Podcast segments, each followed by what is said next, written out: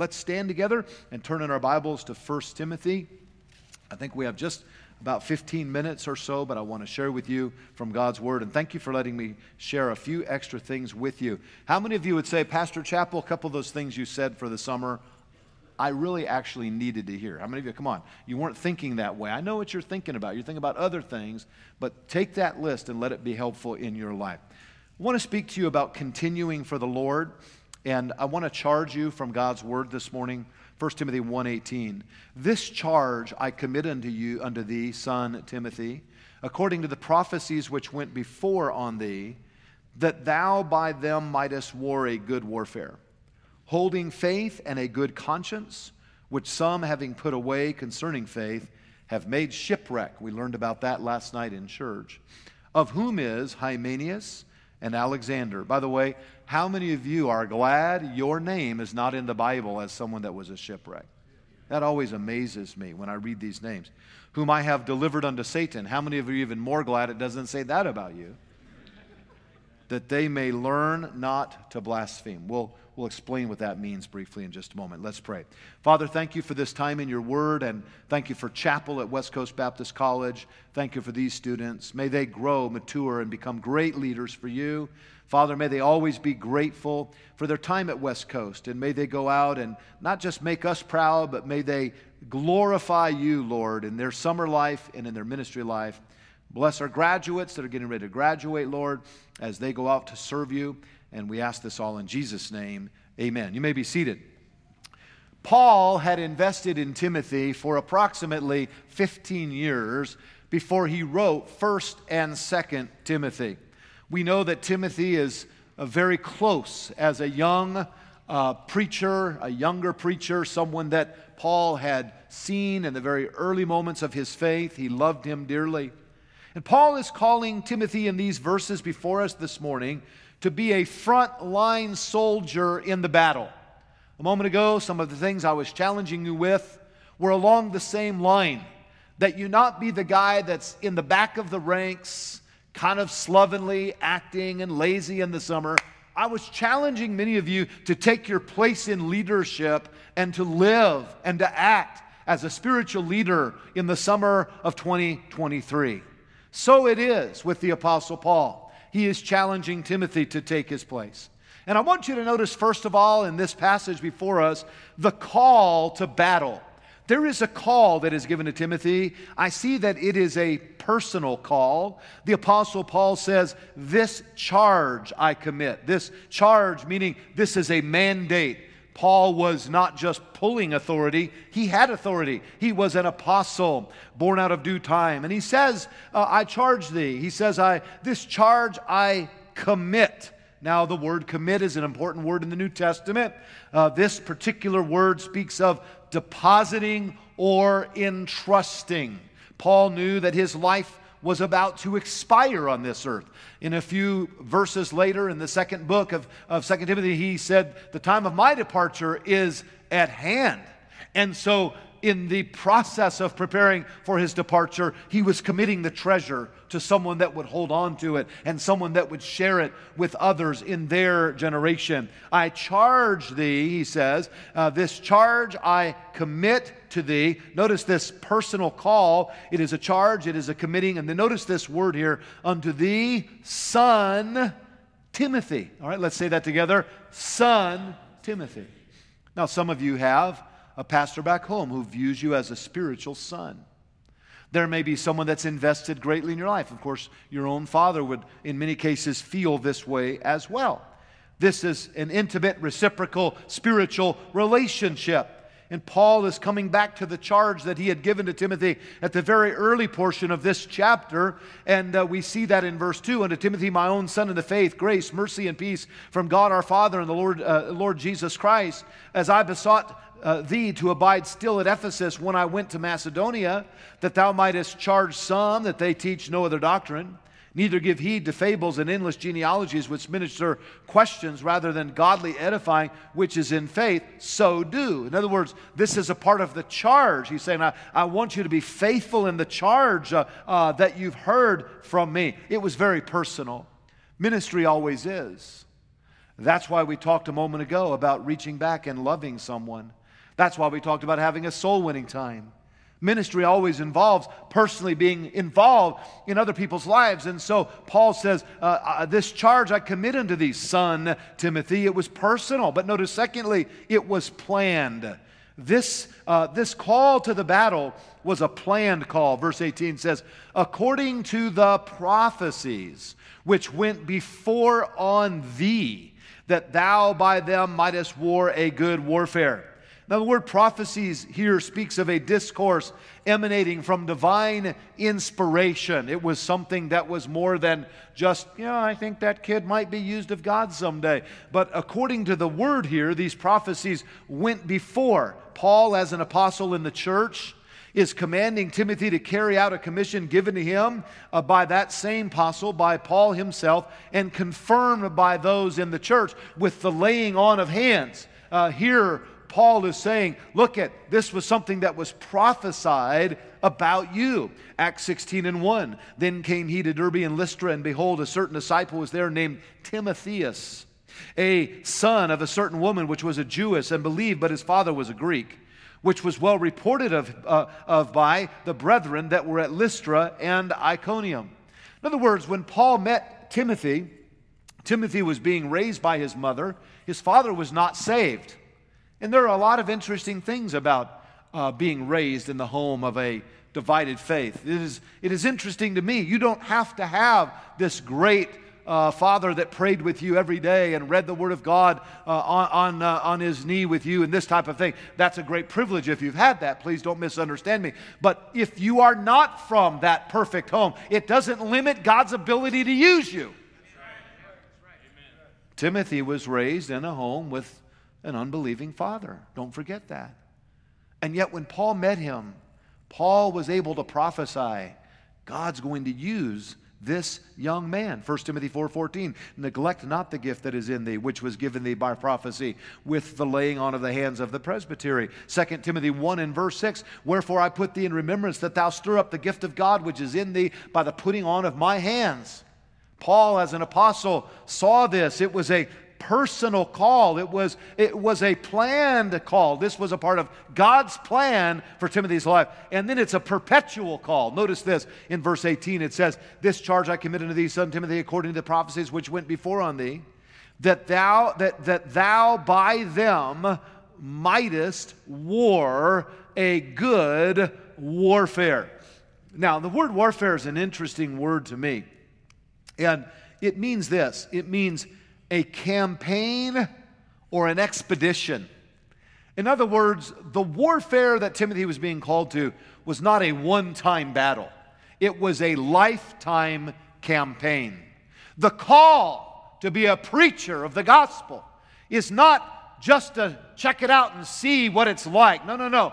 The fruits and the calling are without repentance. And when God calls you to preach His word, this is something He intends for you to do until He calls you home. And we see here a perpetual calling, a perpetual battle. 1 Thessalonians 5:24 Faithful is he that calleth you who also will do it. And so Paul is reminding Timothy of the call to battle. Don't forget that call this summer. Don't get caught up in, in uh, fixing up old cars and flipping hamburgers and doing all the stuff that you might do to the point that you get interested in the things of this world and forget that God has called you to serve Him with your life. This was a call to battle. But I want you to see, secondly, the commitment in the battle. Now, notice this, if you would, in verse 19 holding faith. Say that with me, please. Holding faith. One more time now holding faith. He says, Now, as you go into this battle, Timothy, I want you to hold faith. Holding faith. We saw last night what this word faith means it means a set of beliefs, it means hold on to what you know to be true. Holding faith and a good conscience, which some, having put away concerning faith, have made shipwreck. Now, notice the commitment in the battle. First of all, in the battle, we must hold to the faith. I was speaking to a wise man the other day about a particular church and they need a pastor and and uh, I said, you know, I hope they can get a pastor that'll help the church to grow. And that's a good hope. And this man said to me, he's watching a couple of churches that have slid away, and even one Christian college that unthinkably has, has turned kind of going woke. He said, Brother Chappell, I hope they get a pastor that'll help the church grow. Listen to me, men. But he said, I hope most of all they get a pastor that doesn't compromise the truth of the Word of God. Well said. Well said.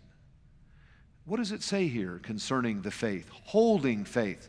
It speaks first of a possession of faith, holding, to have in hand, to adhere or cling to, of a steadfast adherence. A, a lot of men today are just kind of holding it loosely. God says, hold to it, cling to it. Acts 2.42, they continued steadfastly in the apostles' doctrine and fellowship and in the breaking of bread and in prayers. Again, the word here, faith, is uh, the Greek word pistis. It speaks of this idea of holding to a set of beliefs, holding to the doctrine that you have been taught. Listen, doctrine is the glue that holds us together. Be careful of being a double minded man. One one day having this position, one day having this position. Listen, uh, no one wants to follow a pastor who doesn't know where he's going with the Word of God.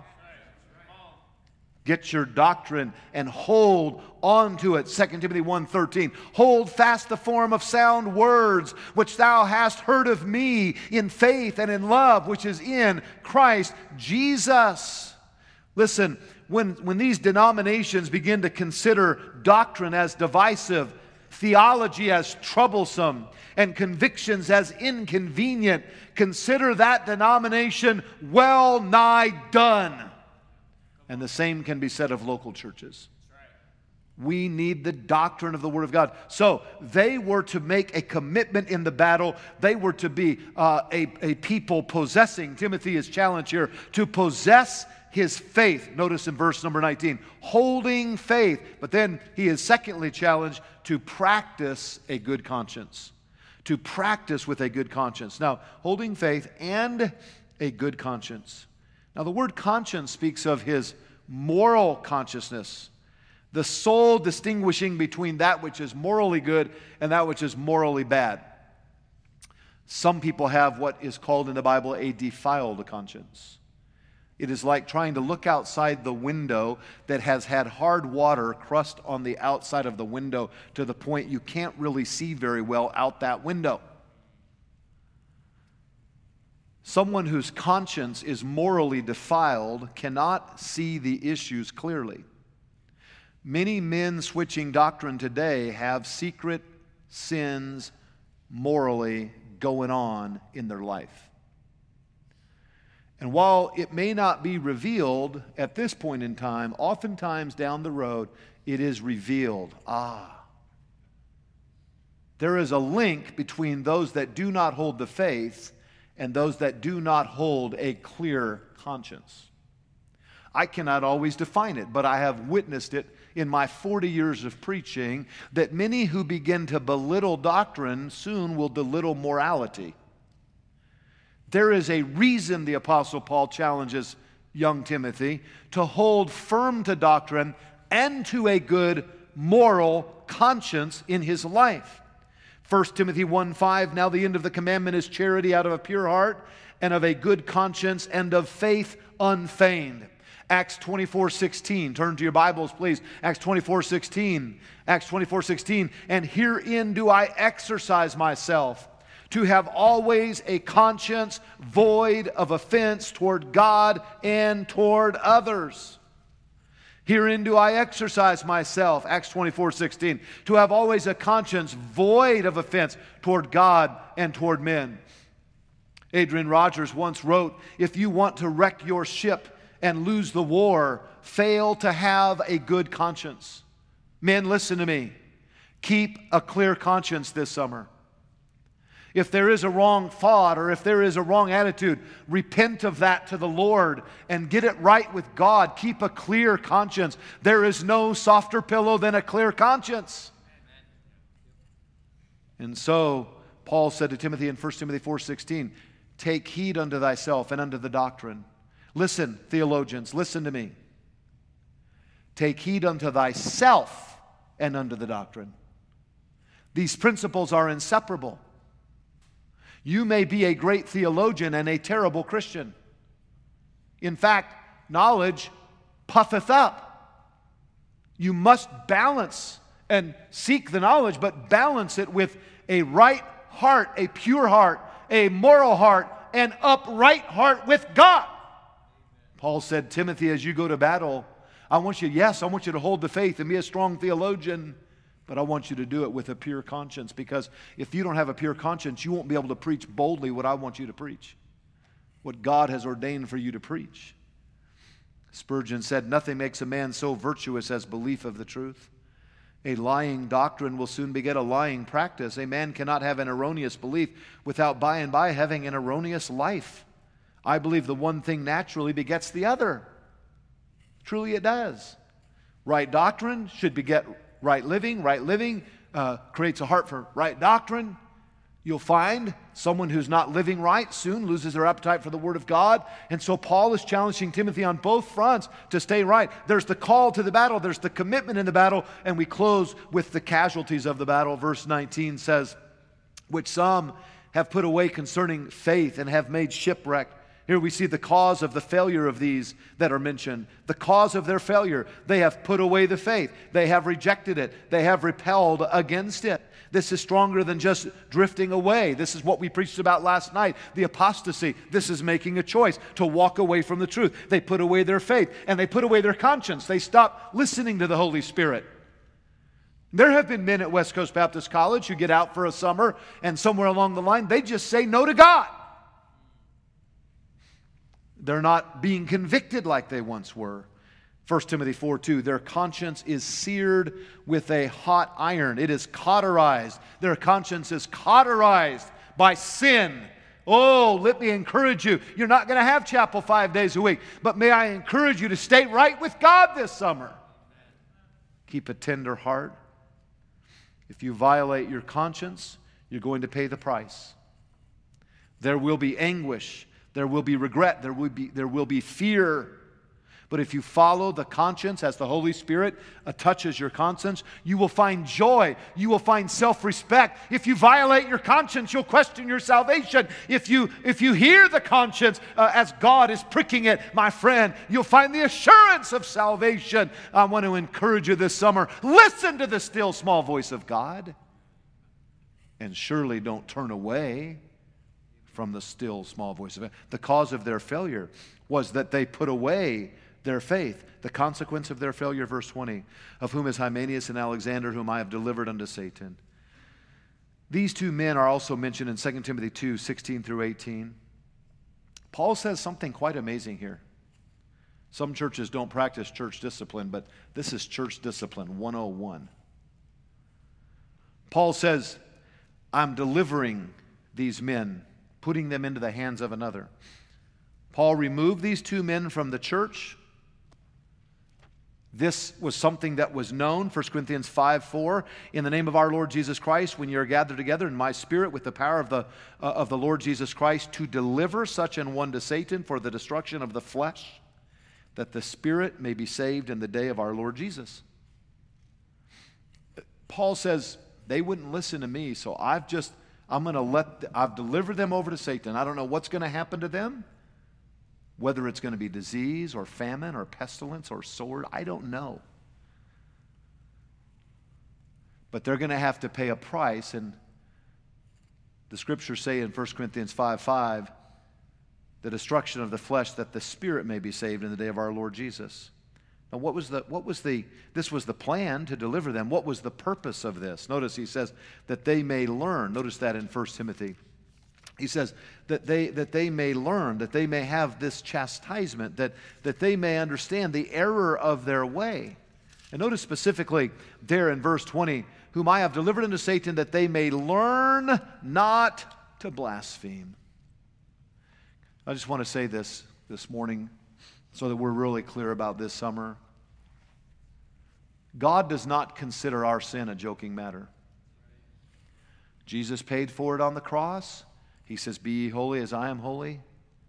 He's so merciful and long suffering with us. He loves us.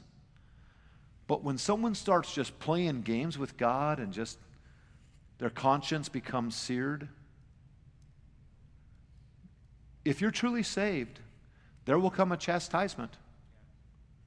If you're truly saved, there could even come a day when the Lord allows you to go through a time of difficulty so that you will be brought back, or at least ultimately, your soul's condition will be known as a saved condition. Friend, I want to encourage you, students, this summer keep a close relationship with the Lord. Don't let your conscience get hardened this summer. Keep a close spiritual walk with God. And remember, you're in a battle.